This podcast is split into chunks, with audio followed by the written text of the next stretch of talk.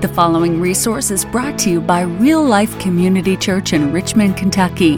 We hope you're both challenged and encouraged by this message from Pastor Chris May.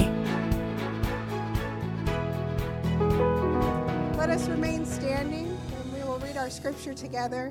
It comes from Ephesians chapter 5, verses 22 through 33. And we're continuing in our series um, about marriage. Ephesians chapter 5, verses, verse 22. Wives, submit to your husbands as to the Lord. For the husband is the head of the wife, even as Christ is the head of the church, his body, and is himself its Savior. Now, as the church submits to Christ, so also wives submit in everything to their husbands. Husbands, love your wives, as Christ loved the church and gave himself up for her, that he might sanctify her having cleansed her by the washing of water with the word, so that he might present the church to himself in splendor, without spot or wrinkle or any such thing, that she might be holy and without blemish.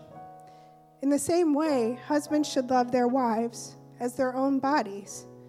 He who loves his wife loves himself. For no one ever hated his own flesh, but nourishes and cherishes it just as Christ does the church, because we are members of his body. Therefore, a man shall leave his father and mother and hold fast to his wife, and the two shall become one flesh. This mystery is profound, and I am saying that it refers to Christ and the church. However, let each of you love his wife as himself, and let the wife see that she respects her husband. This is the word of God for us, the people of God. Let us pray. God, we thank you. We thank you for your faithfulness, for your love. God, you are worthy. You are worthy of all of our praise. God, we thank you for this local body of Christ and, and how you are moving through us and working and being glorified. God, we, we ask that you would open our ears, our hearts, our spirits to what you want to speak to us individually today.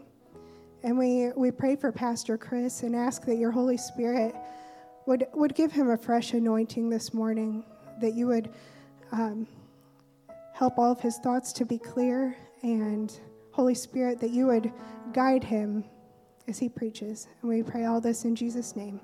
Amen.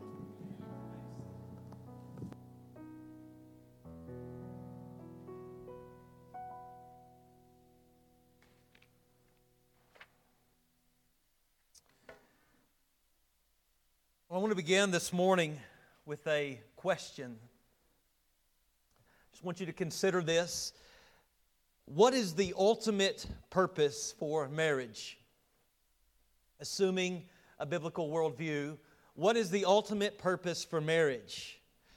We know there are many different types of, of benefits for marriage. Um, for one, we know that marriage is actually good for the happiness of individuals those single people, this is very important, can live godly, full, and purposeful lives, there are many benefits to marriage, such as greater accountability, the help of navigating through tough situations such as illness or loss and other difficulties. There is sexual fulfillment, there is companionship, just to name a few. Dr. Keller points out in his book, The Meaning of Marriage, which, by the way, I highly recommend, that during the last two decades, research evidence shows that people who are married consistently show much higher degrees of satisfaction with their lives than those who are single, divorced, or living with a partner. So we know that marriage is good for the individual. And I just want to say one more time, make this really clear that if you are single and you are in Christ, as a matter of fact, Paul says this is a really good thing.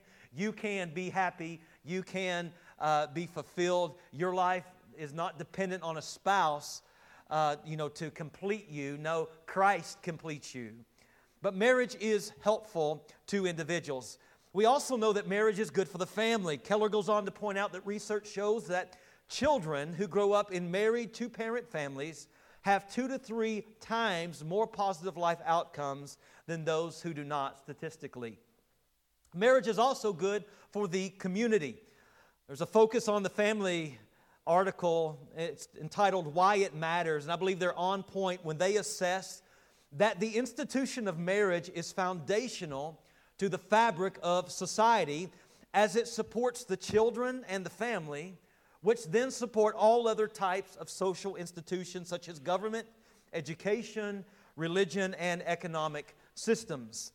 So we know marriage serves individual needs, family needs, social needs, but none of these point us to the ultimate mission of marriage. And before we look at that ultimate mission of marriage, I want to look first, if you're taking notes, uh, for at the ministry of marriage. The ministry of marriage. And by the way, I apologize that I do not have notes for you today, but it's for good reason, and it goes with my sermon. I did a mar- I performed a, a marriage ceremony yesterday, and so time did not lend itself to my notes this week.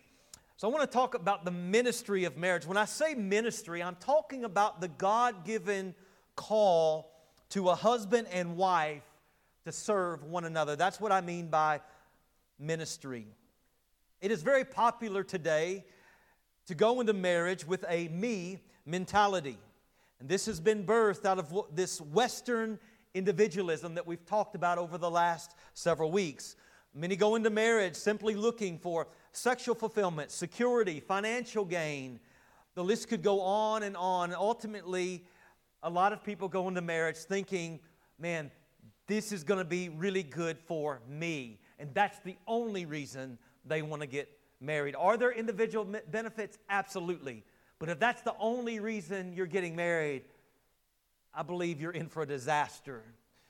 On the other hand, this is interesting. There are some individuals who go into marriage with the opposite attitude.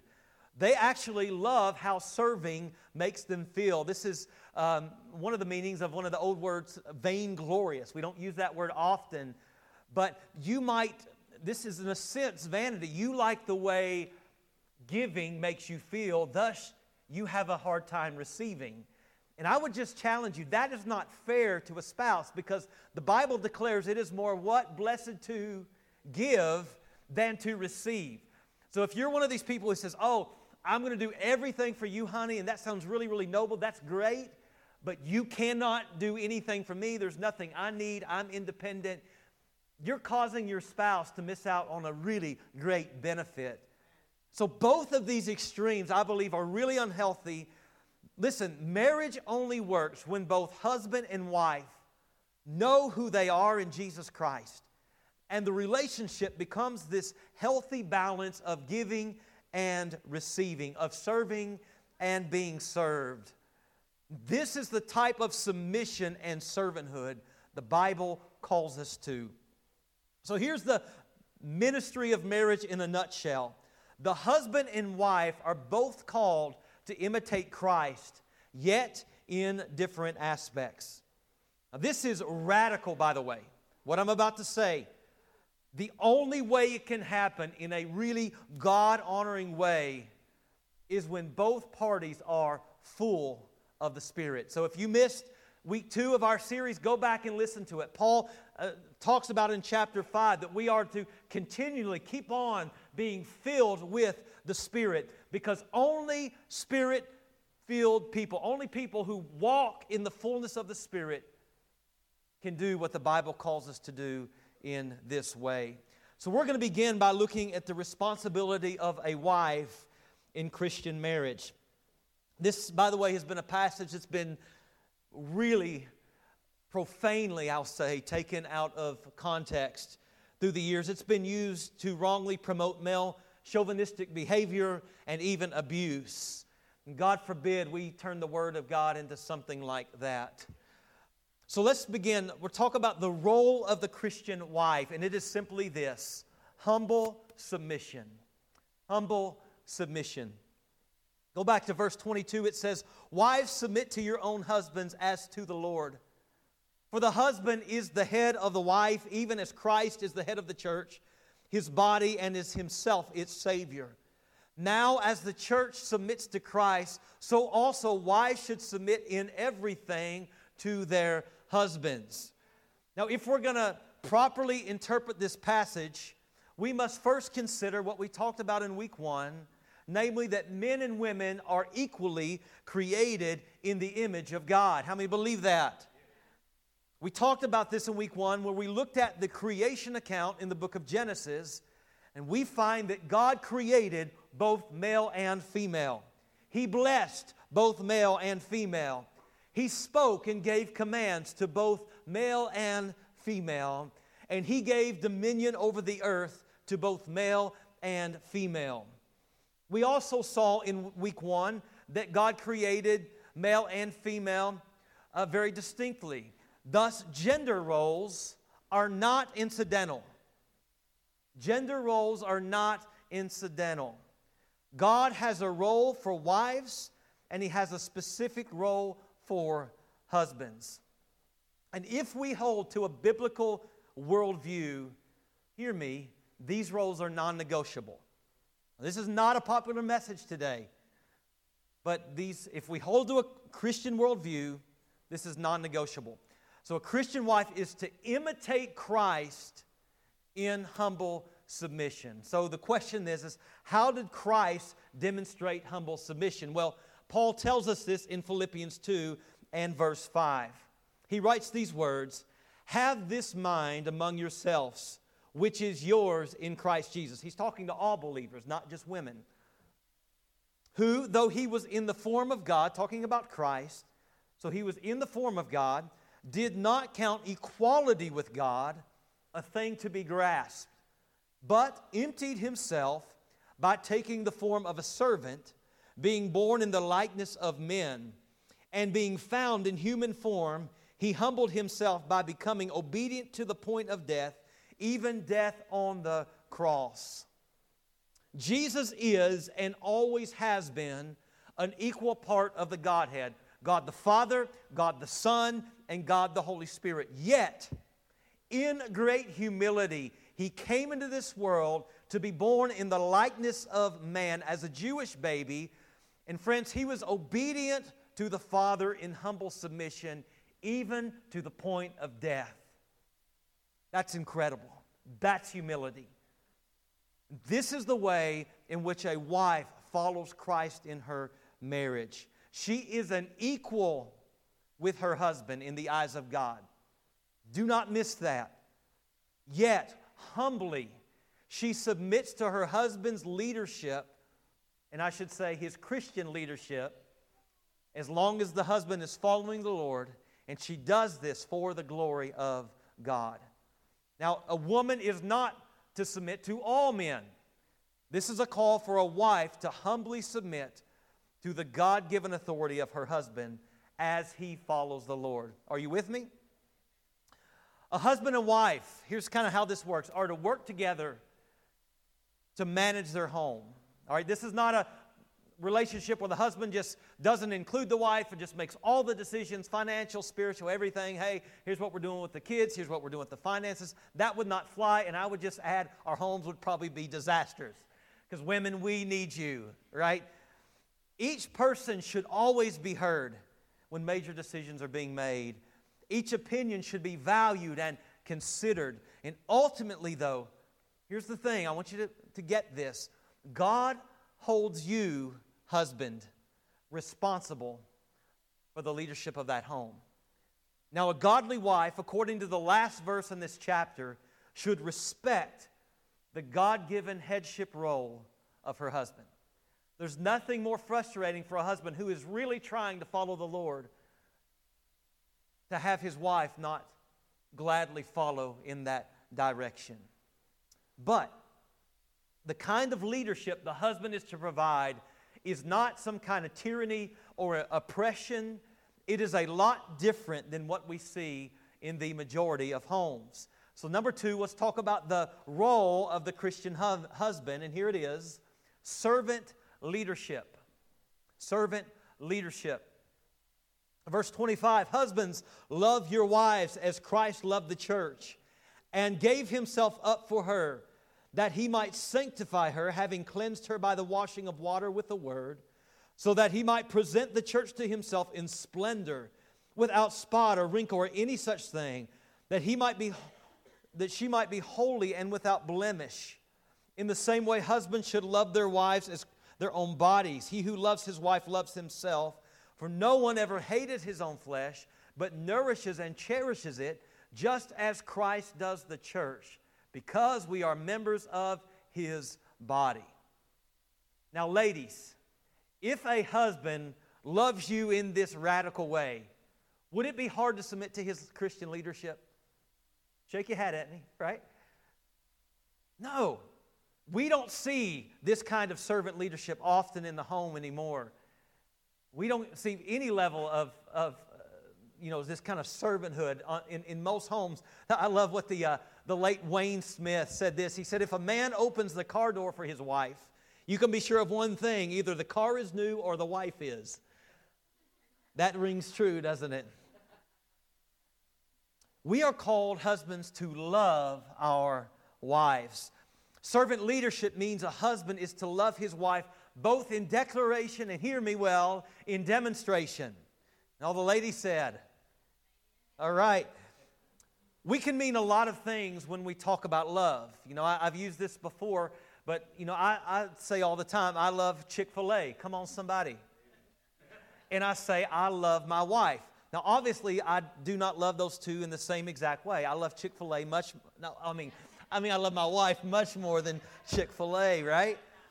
So there are many different things that we mean, even in English, when we say love. We throw that word around like nothing, but in, in the Greek, there are, the ancient Greeks had at least six different words for love. And the Greek word used here is the word agape, very familiar Greek word to us.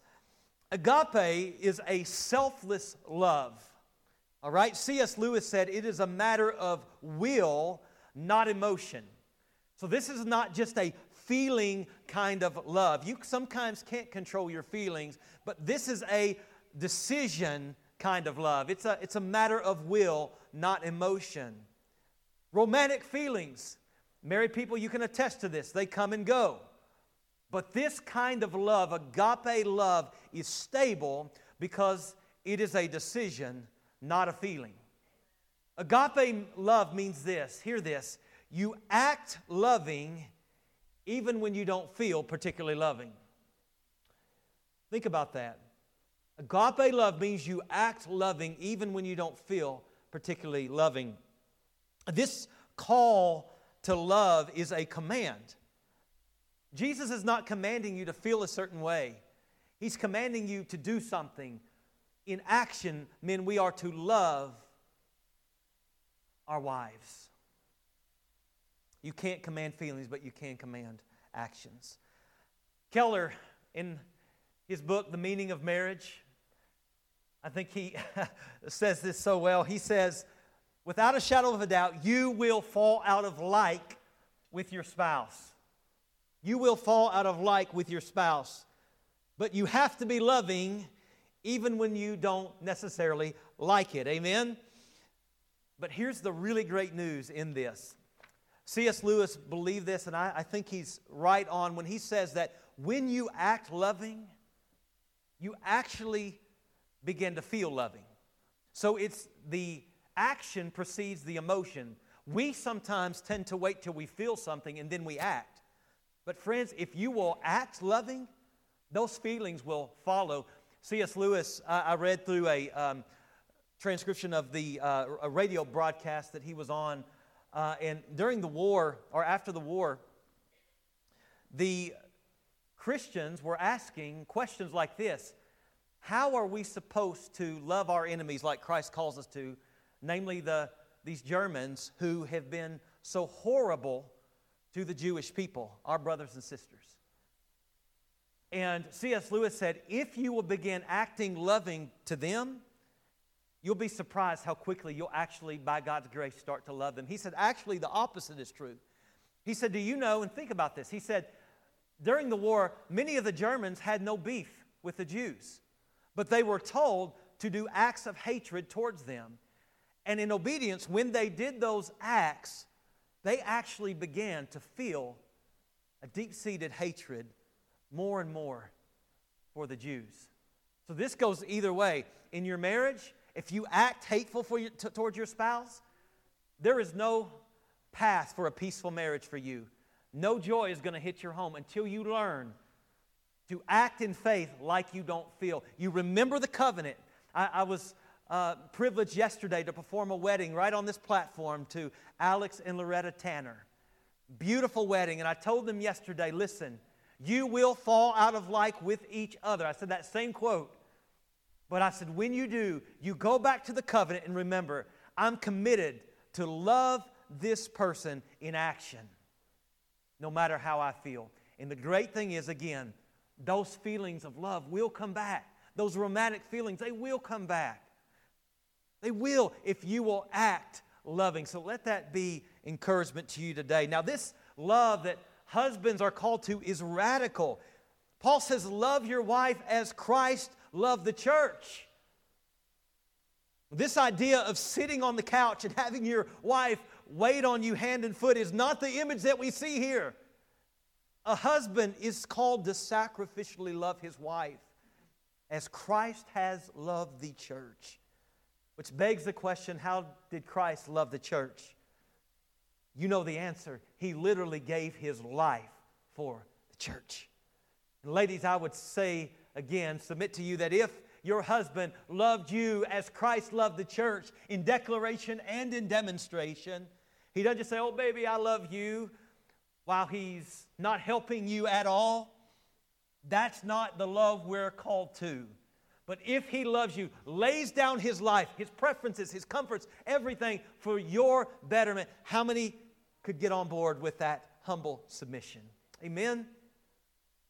A husband, he says, is to love, Paul says, is to love his wife as his own body.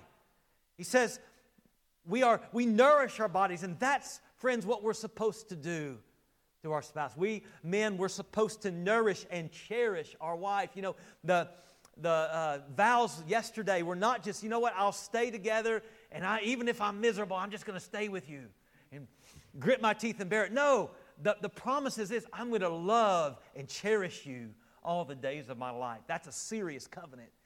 And only with the help of God's grace, only when we're full of the Spirit, can we live that out, walk that out for life. So, this is what the ministry of marriage looks like. A husband loves his wife with selfless acts of service, and the wife, in turn, humbly submits to the Christian leadership of her husband. Together, they labor to make their marriage a joy.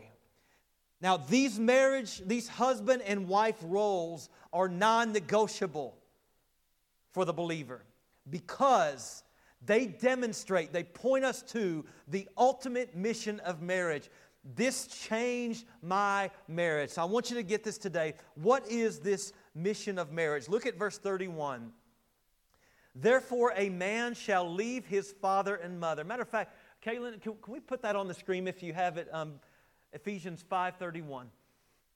Therefore, a man shall leave his father and mother and hold fast to his wife and the two shall become one flesh. Just pushes us back to the creation account in Genesis. Verse 32 This mystery, Paul says, is profound. And I am saying that it refers to Christ and the church.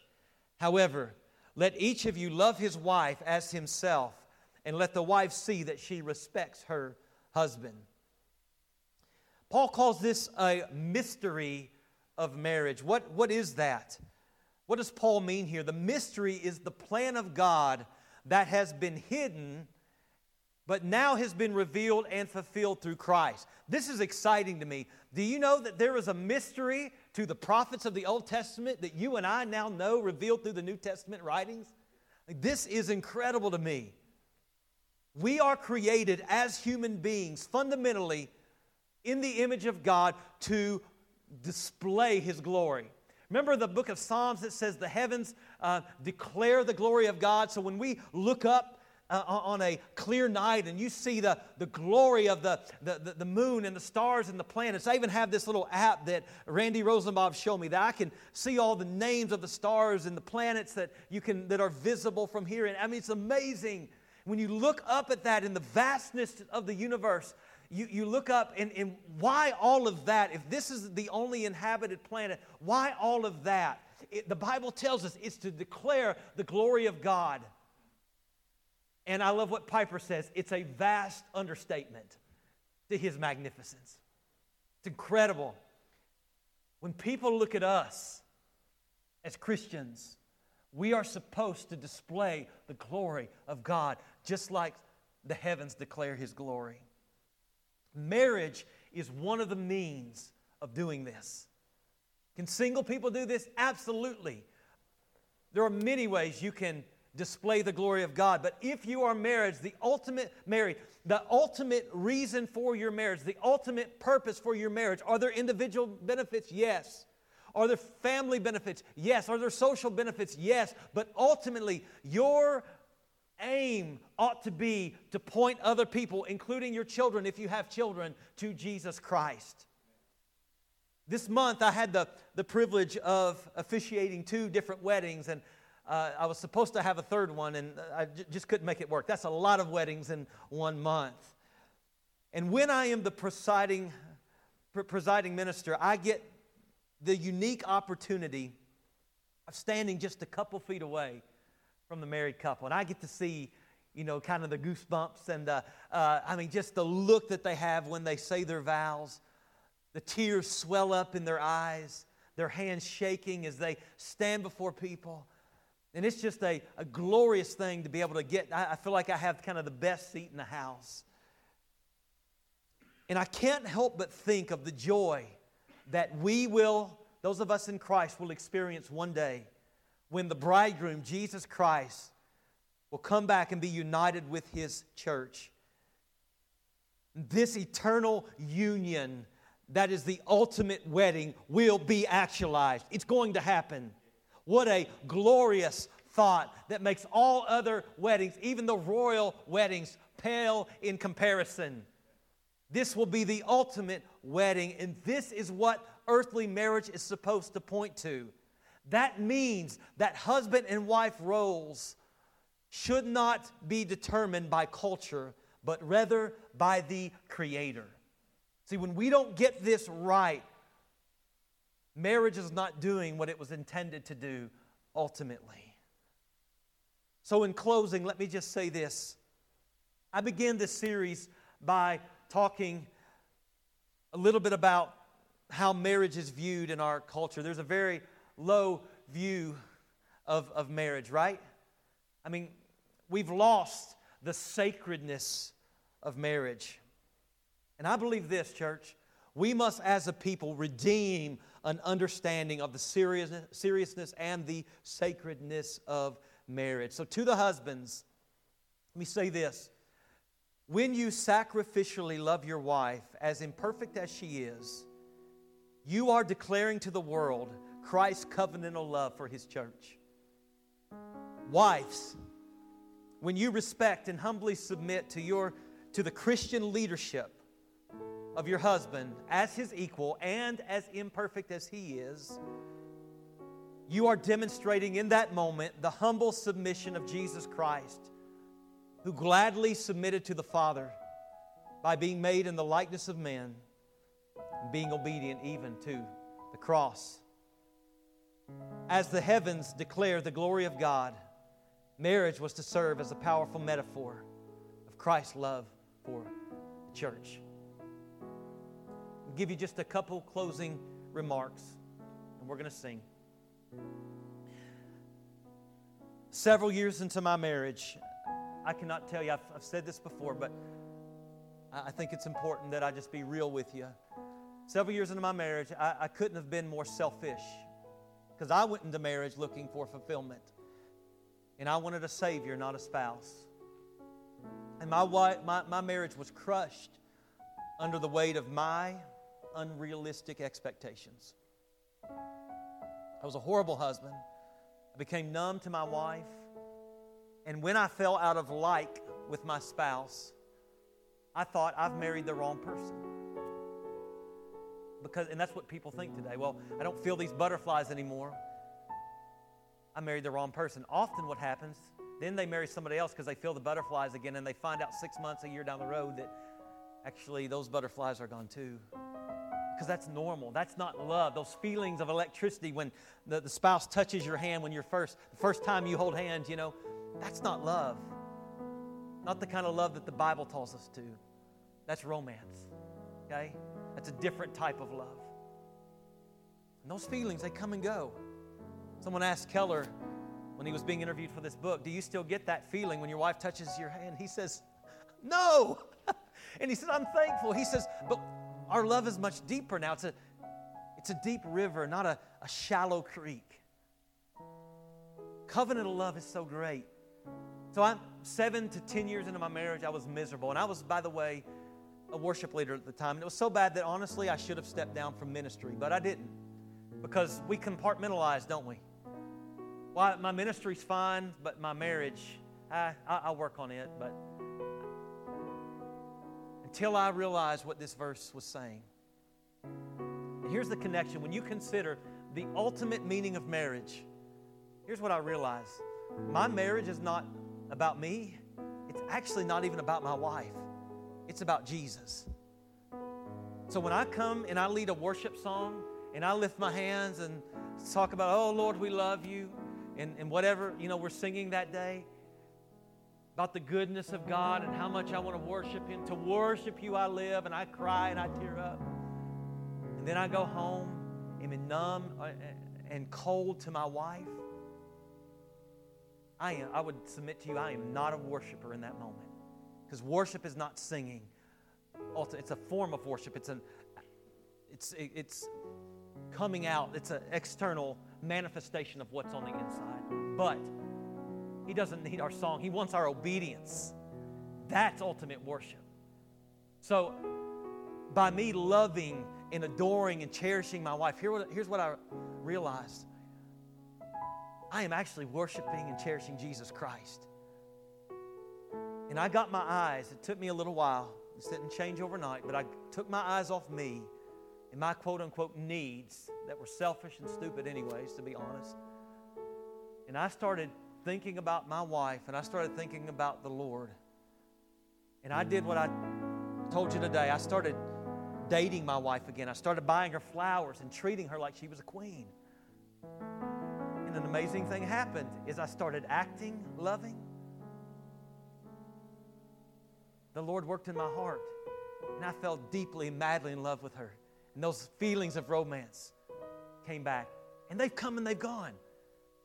But that covenant now, me realizing the, the, the seriousness and the strength and the steadfastness of that covenant has been really life changing for me.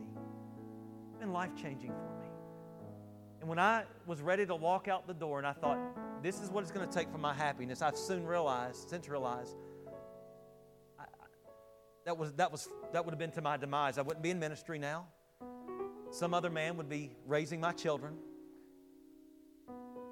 Would have, would have ruined me, honestly. There's redemption. If that's you today, there's redemption for you, okay? This is not the unpardonable sin, all right? But, I'm, but what I'm saying is this I'm grateful because Nikki and I both would say we love the Lord. I'm grateful that we did what I'm preaching to you today. Not perfectly, but we just gave it a chance. We've been married now 21 years. And I love her more than anything. I'm grateful. I thank the Lord every day. I didn't just jet. Now, are there reason, are there biblical reasons to leave? If you're in danger, if your husband or wife is continually cheating on you or what, those are biblical reasons for divorce. And divorce is still heartbreaking even in those situations. But if you're here today and you're married and there's a struggle, I want to just encourage you fight the good fight watch the Lord. There is hope, not just, oh, we're going to make it, I'm, but I'm going to be miserable on this. That's what I used to think. I'll just stay married because I know the Lord hates divorce. No, He wants you to, he, he gave you marriage for a blessing. So don't be stubborn. Don't be like me. I was stubborn for so long. Quit being stubborn. Give in, submit to one another, glorify the Lord. Re- realize this is about Jesus, not about me, and watch the Lord work. It's a beautiful thing. It's a beautiful thing. If you're here today and you have been divorced or you are uh, in, in a situation right now where it's moving in that direction, I want you to know you are so welcome here. Uh, again, there is forgiveness, there is grace. Um, even if you got divorced for unbiblical reasons, all right? Um, there is redemption for you, there is hope for you. God can restore you. But if you've been divorced, you, you know, I mean, it's, these are, these are wounds that take a long time to heal. So if you're married, don't don't take what the culture's carrying. I'll just leave, it'll be fine. No, there's deep wounds that will cost you. Single or married, listen, here it is. Our aim today, you can't do anything about what happened yesterday. Here's the aim. This is it. My goal is to glorify God. And I hope that's your goal. Single or married, goal is glorify God. Okay? And you're miserable today, here's what you do. Do what Paul said in the book of Philippians. If there's anything good, anything noble, anything trustworthy, praiseworthy, meditate on these things. Quit thinking about the two little things that are wrong with your spouse. Meditate on the good, and if you don't have anything else, meditate on what the Lord has done for you. Watch your life change. I'm going to invite the praise team to come. As I pray, we're going to sing When I Think About the Lord. If you need prayer for anything today, single, married, doesn't matter. Whatever you need, and I would love to pray with you. If you're here today and you don't know Jesus Christ and your Lord and Savior, Listen, you need to you need to repent today and cry out to him in faith. Profess him as Lord. It'll change your life. Amen. Let me pray for you. God, in Jesus name, I come to you and I Lord just uh, thank you for your word that brings so much clarity in the midst of so much confusion. We thank you for the gift of marriage and at real life we want to be husbands and wives who are living for your glory. And for those who are single, we want them, God, to know that they are complete in you and that they too can live profoundly for your glory. So, Lord, let us receive this word today. Whatever needs we may have, may we just run to you. And we ask this in Jesus' name. Amen.